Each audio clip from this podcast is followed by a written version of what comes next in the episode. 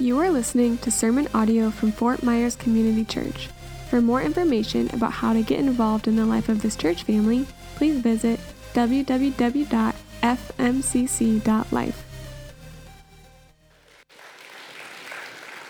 Hey, welcome to Fort Myers Community Church. My name is Bill Vecchio, one of the pastors here. Uh, excited to bring the word to you this morning. I want to especially welcome our uh, sisters, our friends in Beach Baptist. So, if you're here from Beach Baptist, I want to thank you for being here. Um, so, we are so blessed to have you. Um, it, the, the, Lord has, uh, has, has blessed us here, and we want to bless you as best as possible in this season of uh, losing your home. So we want you to feel like this is your home as well. And so we have the uh, fortunate opportunity to host Beach Baptist as well as Sanibel Community Church, which meets, meets here uh, at 5 o'clock on Sunday nights. And um, thank you guys for being here. Thank you for allowing us to serve alongside you to bring the name of Jesus to every man, woman, and child in this community. So thank you guys for being here. So raise your hand um, if you like to point out when other people are wrong. You do understand we're in church, right? Like 20% of you are being honest in church. I'll give you one more chance because the Lord is present and the Holy Spirit's going to convict. Raise your hand if you like to point out when people are wrong. Okay, all right. A little more honesty in church. You can take off your mask, it's okay. This is a safe place. You know, we all mess up. We all do things that are wrong, um, sinful. We all fail at something. And we actually all uh, see clearly each other's faults, each other's issues, each other's problems. Uh, and so today, we're going to be looking at and talking about what it looks like and how we can build up one another by speaking the truth in love. And so I want to give us some context. So, so let's reread some of these verses again because this is the context in which we're coming in to this passage. So let's start in verse 11. So it says, And he, God, right? So this is Jesus uh, descended to earth in the form of a baby. That's what we're going to be celebrating in Christmas in a little bit. He came down to earth, lived a life we couldn't live, died the death we couldn't die, rose again, goes up, sits at the right hand of God, and he bestows gifts onto men. Then it says he gave the apostles, the prophets, the evangelists, the shepherds, the teachers, the leadership to do what? Not to lord over the church, not to be in control of all things but to equip the saints, to equip the saints to do the work of the ministry, for the building up of the body of Christ, for, for Christ's church, until we obtain the unity of faith and the knowledge of the Son of God, looking towards eternity, looking towards the future, to mature manhood, to mature womanhood, to the measure of the stature of the fullness of Christ that we may no longer be children tossed to and fro by the waves, carried about by every wind of doctrine. So the leader's role, job, is to protect the doctrine of the scriptures, to guide and lead. It's kind of like bumpers on an alley, right? To, to protect the church, to lead the church in the right doctrines so that we are no, no longer children to, tossed to and fro by the waves, carried by, by every wind of doctrine, by human cunning, by craftiness and deceitful schemes. Rather, speaking the truth in love we are to grow up in every way into Him who is the head, into Christ, from whom Christ, the whole body, joined together and held together by every joint with which it is equipped. Because when each part is working properly together, it makes the body grow and builds itself up in love. So, I want to read this to you because this is kind of a full recap of chapter 4 here. It says, Paul desires for every Jesus follower, follower to experience the fullness of joy in relationship with God to each other. So he gave the church gifted leaders that they use their gifts to equip the saints so that they can go to every man, woman, and child and share the good news of Jesus. He wants them to be founded on sound, the, the sound doctrine of grace alone, by faith alone, in Christ alone, so that when storms come, they will not crumble but they will grow together in love. This is the context in which we're coming into this passage where we are talking about speaking the truth in love. Paul is a shepherd. Paul is sitting in prison right now, and all he could think about is this young church that he loves, and he is wanting them to experience the fullness of joy in Jesus. He knows that there in this world that there's going to be heartache, that there's going to be pain, that there's going to be hurt. And he knows that firsthand because he's experiencing that. He's in prison. He's unjustly in prison. He has been beaten. He has been tossed to and fro. And he knows that life is not easy. He knows storms will come. But he wants them to be grounded and founded on the fact that Jesus loves them and wants relationship with them, and that they, he wants them to mature in their understanding of who God is and what God has done for them. Because that is the sure foundation that when the storms come will protect us in all circumstances, in spite of our circumstances. And so he's saying, rather, I'd rather you not be a child, but rather I would prefer you to be mature, grow up in the Lord, in Christ. As a kid, I loved bumper cars. Anybody else? Bumper cars? Yeah. But if I drove my car around now as an adult like a bumper car, I would hurt myself and everybody around me. I had to mature in my understanding of what a car was and what a car did. Because there's a big difference between driving a bumper car and driving my car. He wants them to mature because he knows if they continue to act like kids, they're going to hurt themselves and everybody around them. So he wants them to mature in their faith in the Lord. But Paul's not advocating for self improvement or self effort. He truly believes in spirit transformation. There's an inside out transformation that comes when we understand and know and value the good news of Jesus. This is why Jesus continually rebuked the Pharisees. I want you to think about that. He continually went after the Pharisees, not because they weren't moral people, but because they continually polished the outside of the cup, but the inside of the cup was dirty and nasty. I don't know who it was, uh, but someone left a cup here for the last week and it had something in it, and it's been maybe for a couple weeks because it's got like this nasty mold. Like on the outside of the cup, well, for one, I think it's like a, a, a Seminole cup, and that's dirty to begin with, but let's just say there was a gator cup. Um, so the outside, though, is, is clean, um, but if you pull the top off this Tervis tumbler, it is nasty. And so you can get that cup in the back. I think it's in the men's bathroom right now. Um, but, uh, but Jesus is continually going after the inside. He's continually trying to remind them that there is a spirit transformation that happens when, when the gospel penetrates our hearts. It's not just about polishing the outside, by acting like we have it all together, but by actually believing and trusting in the finished work of Jesus. See, in verse 14, Paul knew that their culture had messed with their doctrine. The people around them, the culture around them that didn't believe in Jesus, messed with their doctrine. And we have the same problem today. Now, there's a lot of doctrinal problems that we have today that correlate with the people there, but I'm, I'm just going to point out two. A buddy of mine, Russ Johnson, he spoke here a couple months ago. He talks about it in faithless pursuit and lawless pursuit. Those are the two doctrinal problems that we experience today, the major ones. So, in one camp, Christianity is about striving to follow all the rules and earn God's favor. That's legalism. That was happening back then.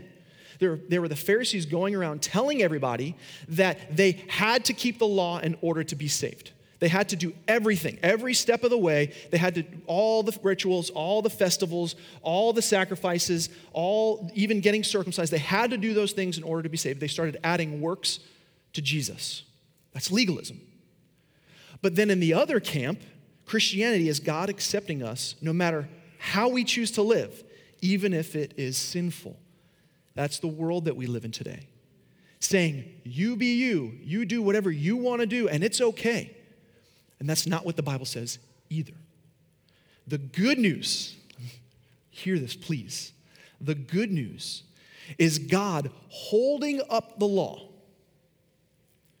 and at the same time forgiving us based on Jesus fulfilling the law and not in our inability to meet its requirements. See, God knows, and Paul knew, that the law is good for us. See, the law was put in place to protect the people of God.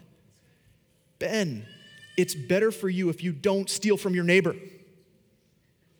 God knows that. It's better for you not to sleep with your neighbor's wife. It's better for you not to lie. Hey, Miguel, it's better for you not to murder people. Like, God put his law in place because he knew it's what, we're, what was going to protect the people of God. So God's not just removing law and saying, do whatever you want. He's saying, this is what's going to bring you the fullness of joy and satisfaction.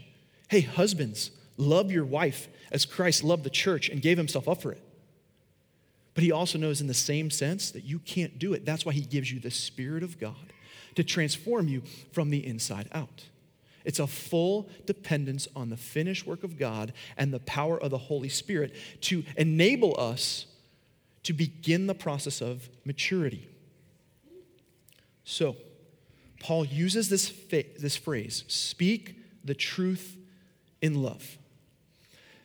I, this was a really hard week for me. As I was preparing this all week, every time I came home, Lauren was is so great to say, Hey, how, how's your sermon prep going? And I'm like, Man, I, I'm struggling with this one because I really do feel like we misuse this phrase in our culture. I feel like when somebody is not keeping up with the law, it's our way of kind of padding something to someone. We're like, yeah, just go speak the truth in love and you're good right? And so, so I think that we, in some ways, misunderstand the heart of what Paul is trying to get at because Paul is so gospel centered, so Jesus centered, that, that this phrase is surrounded, bathed in the gospel.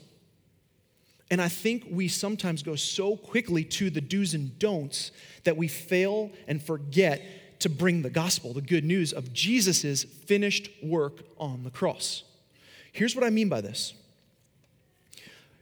Often, we say speak the truth in love when it comes to sexual relationship before marriage, anger, lying, cheating, maybe addiction, um, someone doing something to hurt themselves or others, or even parents, maybe when your kids are disobeying, will will throw this phrase out there, or our kids are arguing or bickering.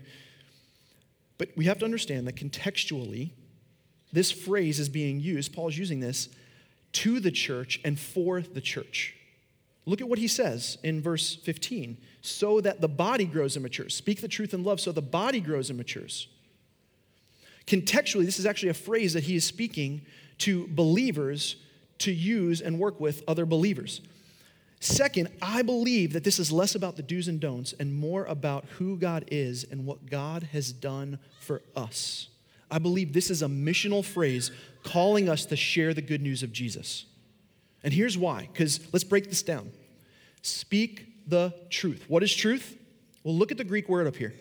It's God's reality rather than personal illusion. It's the reality of God, who God is, and what He has done and accomplished on our behalf. Romans 2 15. God has written His truth on human hearts. 3 John 1 3.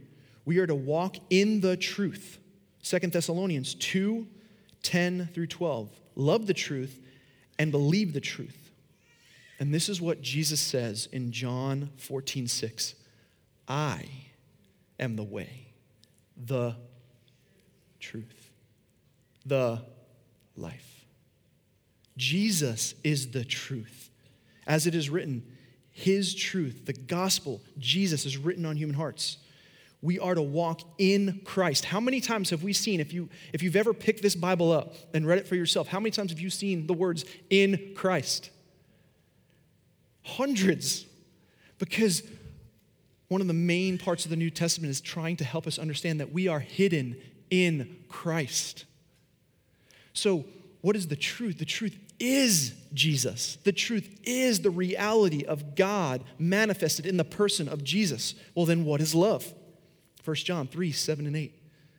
Beloved, let us love one another, for love is of God, and everyone who loves is born of God and knows God. He that loves not knows not God, because God is love.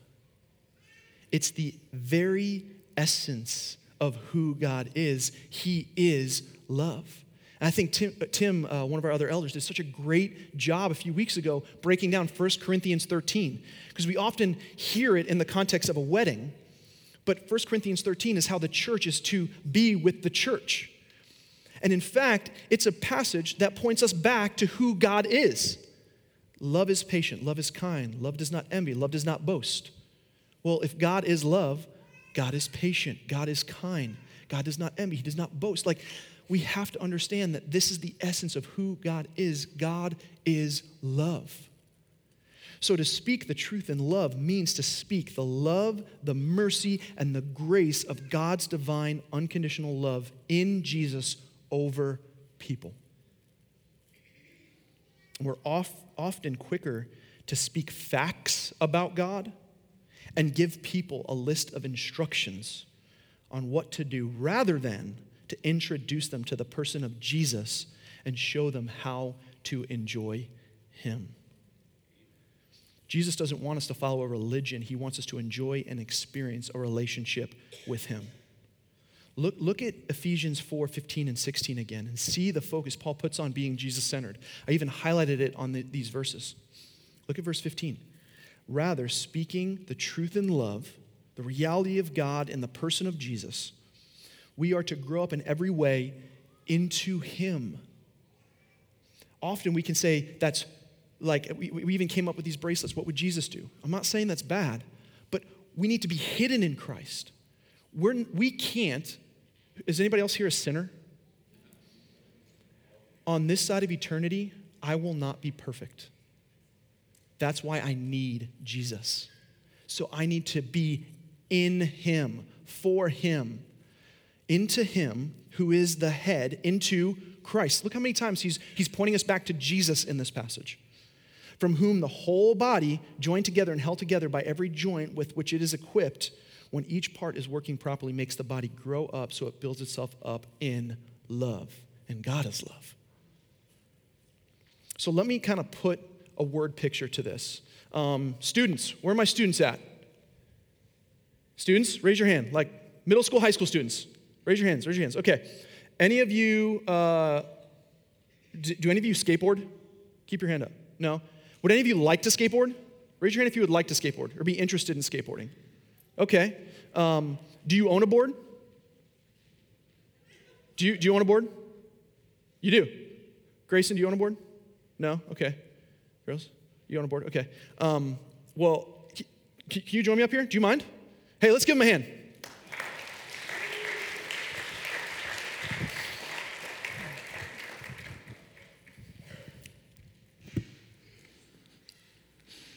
Sorry, I'm putting. Whoa. Hey now. I'm putting you on the spot here. What's your name? Ian. Ian. All right, Ian. Can you do me a favor and open this up? So I want to give you a board. All right? Just open it up.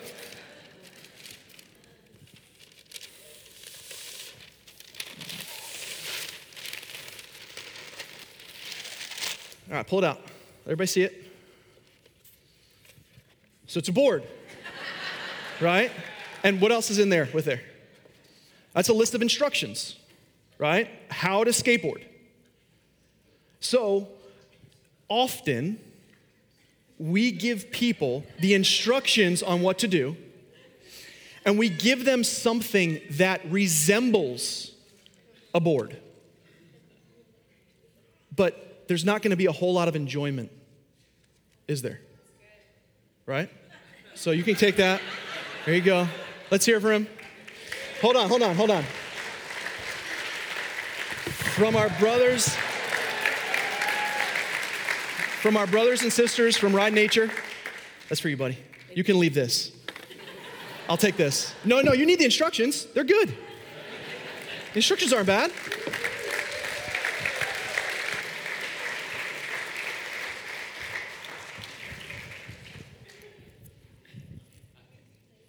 Here's the deal. I think often when we are trying to speak the truth in love, we're not giving people the gospel. We're just giving them a list of instructions do this, don't do that. Try this, don't try that.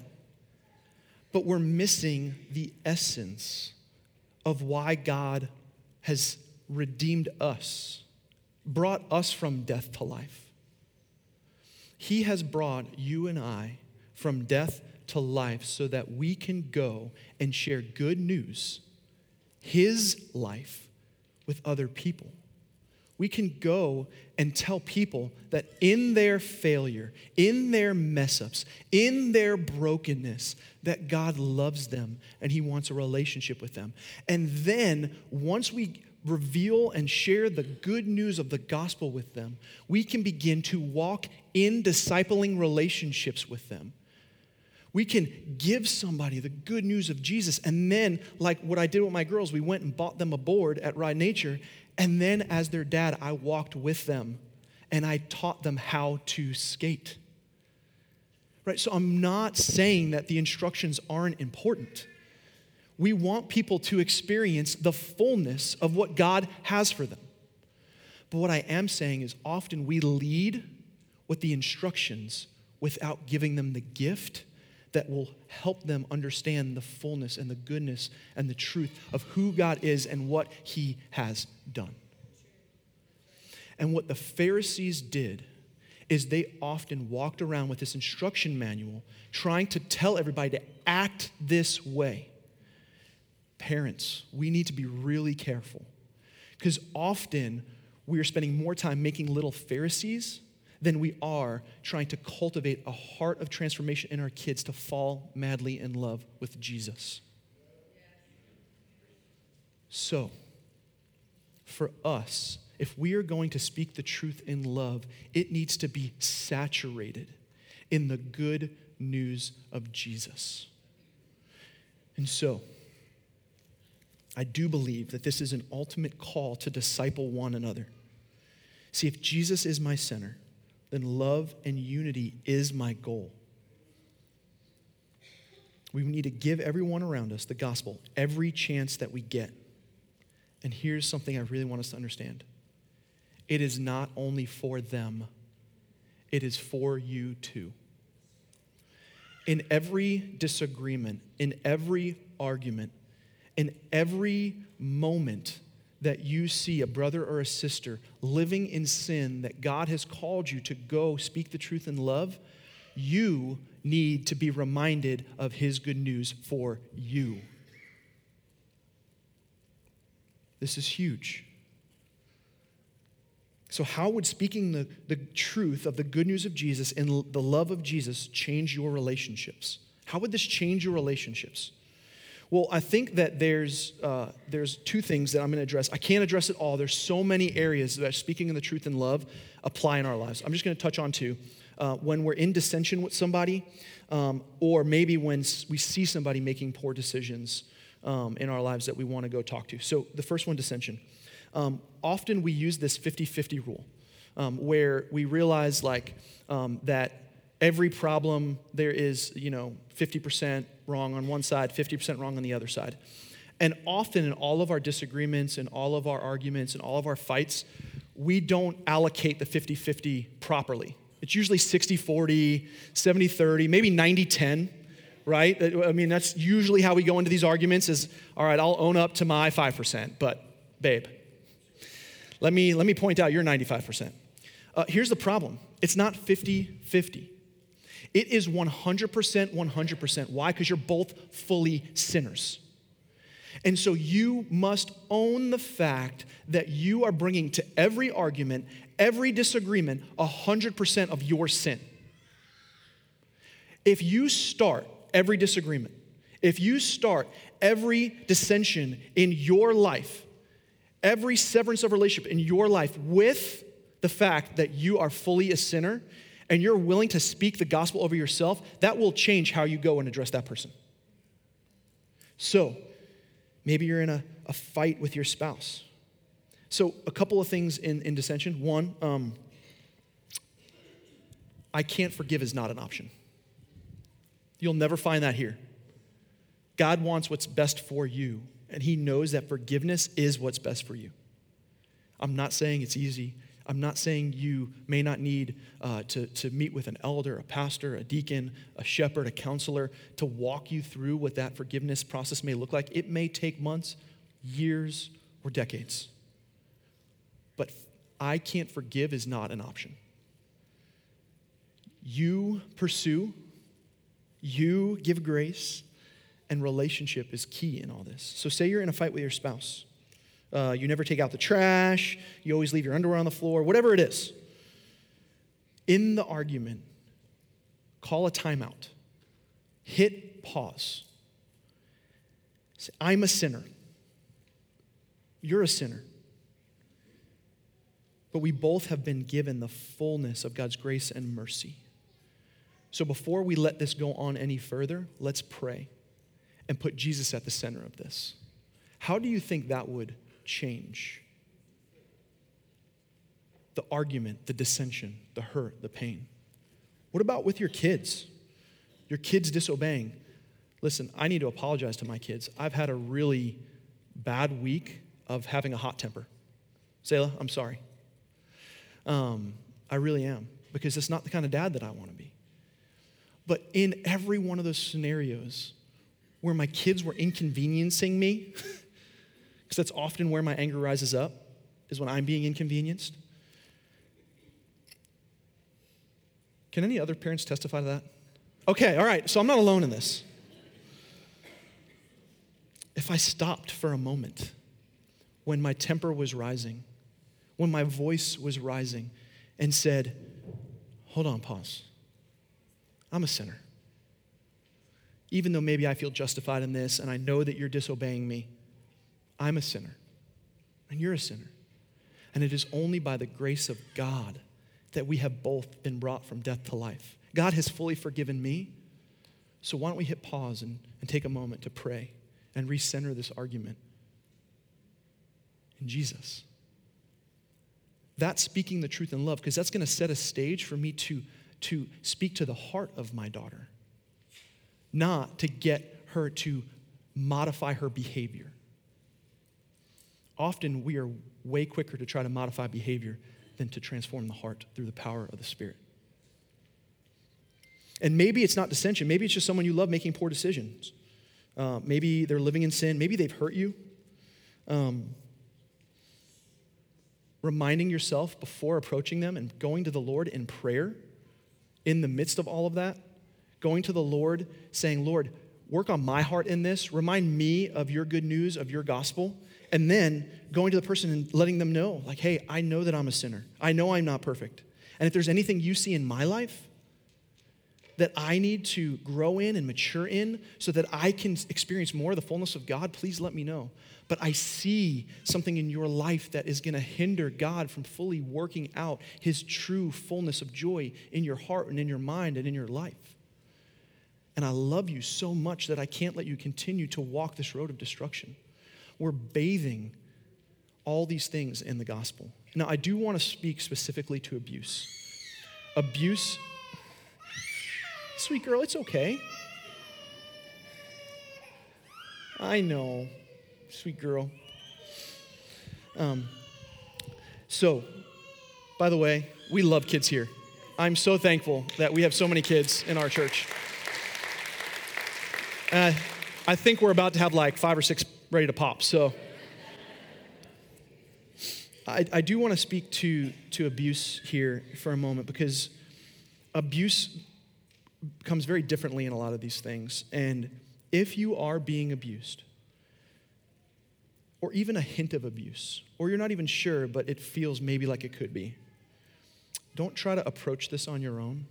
But I want you to know this is a safe place to come to your elders, to your community group leaders, and to begin the process of walking restoration. We are for your marriage, we are for your relationships. We want to see those things restored in the fullness of what God has for you. But if you're being abused, you need to get help. You can't try to tackle it on your own. Um, I, I want you to know that because often, and my wife and I are walking through with some couples right now where there is abuse, and, and you need protection in those moments. And so this needs to be come to Tim, Steve, myself, any of our pastoral residents. We want to walk with you in this and get you the help that can restore those marriages. Now, relationship with unbelievers, non believers, is, is different, right? Because in context, speak the truth in love is really speaking towards a church context. But that doesn't mean we can't speak the truth in love with non believers because Jesus surrounded himself with people that weren't believers. But I want you to think of all the relationships that Jesus had with those around him that were non believers. What did he do? Did he continually tell them what they should and should not do? Or did he continually reveal who he was to them and what he was going to do for them and on their behalf? If there is a non believer in your life, maybe it's a grandkid, maybe it's a, a son or a nephew, maybe it's a, a neighbor or a friend or a cousin or a coworker, share the gospel with them. Go to them, share your own story about how God has brought you through your hurts, your habits, your pain, your brokenness, and how Jesus has released you, revived you, restored you from those things. And that you don't have it all together still. You're still working through it, but you have found hope and love and grace and mercy at the feet of Jesus, and they can too. Please don't go and hand them an instruction manual and hope that they'll just get their act together because for all of eternity, they will still be separated from a holy God if they don't know Jesus. We need to give them the gift of Jesus. So, as the band is coming back on up, look to the life of Jesus. Spend time with sinners. Bring the good news to sinners. He came to seek and save the lost, so we must do also. Don't just give them wood and instructions, give them the gift of the good news of Jesus. And in our relationships with one another, in our dissension, in our arguments, in our brokenness, let's bathe our speaking the truth in love in the beauty of the gospel. Amen. Can I pray for us? Jesus, this is your word. Penetrate our hearts with it, Lord. Transform our relationships. God, I am so thankful for what you are doing in the life of this church. God, I am so thankful for Beach Baptist being here, being two families in one home. God, if it wasn't for something like this destruction of a hurricane, then we wouldn't be together here worshiping you in the same place. And guess what? For all of eternity, Lord, this is what it's going to be like. There's not going to be churches like Summit and FMCC and Redeemer and Beach Baptist and Sanibel Community. No, God, we are all going to be standing before you as brothers and sisters worshiping you for all of eternity. So thank you for letting us start that now. God, if we have a relationship in our life right now that is broken, I pray that you would, through your power, allow us to seek restoration. God, I know often when we seek restoration, people don't want to receive it. But I pray that we wouldn't shy away from seeking restoration because we're afraid of how they're going to respond. God, I pray that you would give us the confidence in your good news that we can go speak the truth of your love to everybody in our life, whether it's a good season or a hard season and that we will continually be reminded that we are sinners in need of grace, and that everybody around us is sinners in need of grace. So, God, I pray we would be a grace filled people that would overflow your love, mercy, and grace to every man, woman, and child we come in contact with. God, as we worship you right now, I pray that our hearts would not be um, distracted by things outside or the people around us or things that maybe we uh, would have said differently in the sermon or people's clothing, whatever the devil will bring in to distract us. But I pray that right now we can fix our hearts and our minds on who you are, that you are the King of Kings, the Lord of Lords, that, that you parted the waters, that you brought food in the middle of the wilderness, you brought water out of a rock. And so within our broken relationships, you could bring life, you could bring hope, you could bring restoration.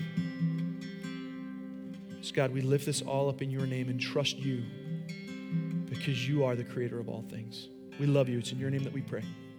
Amen.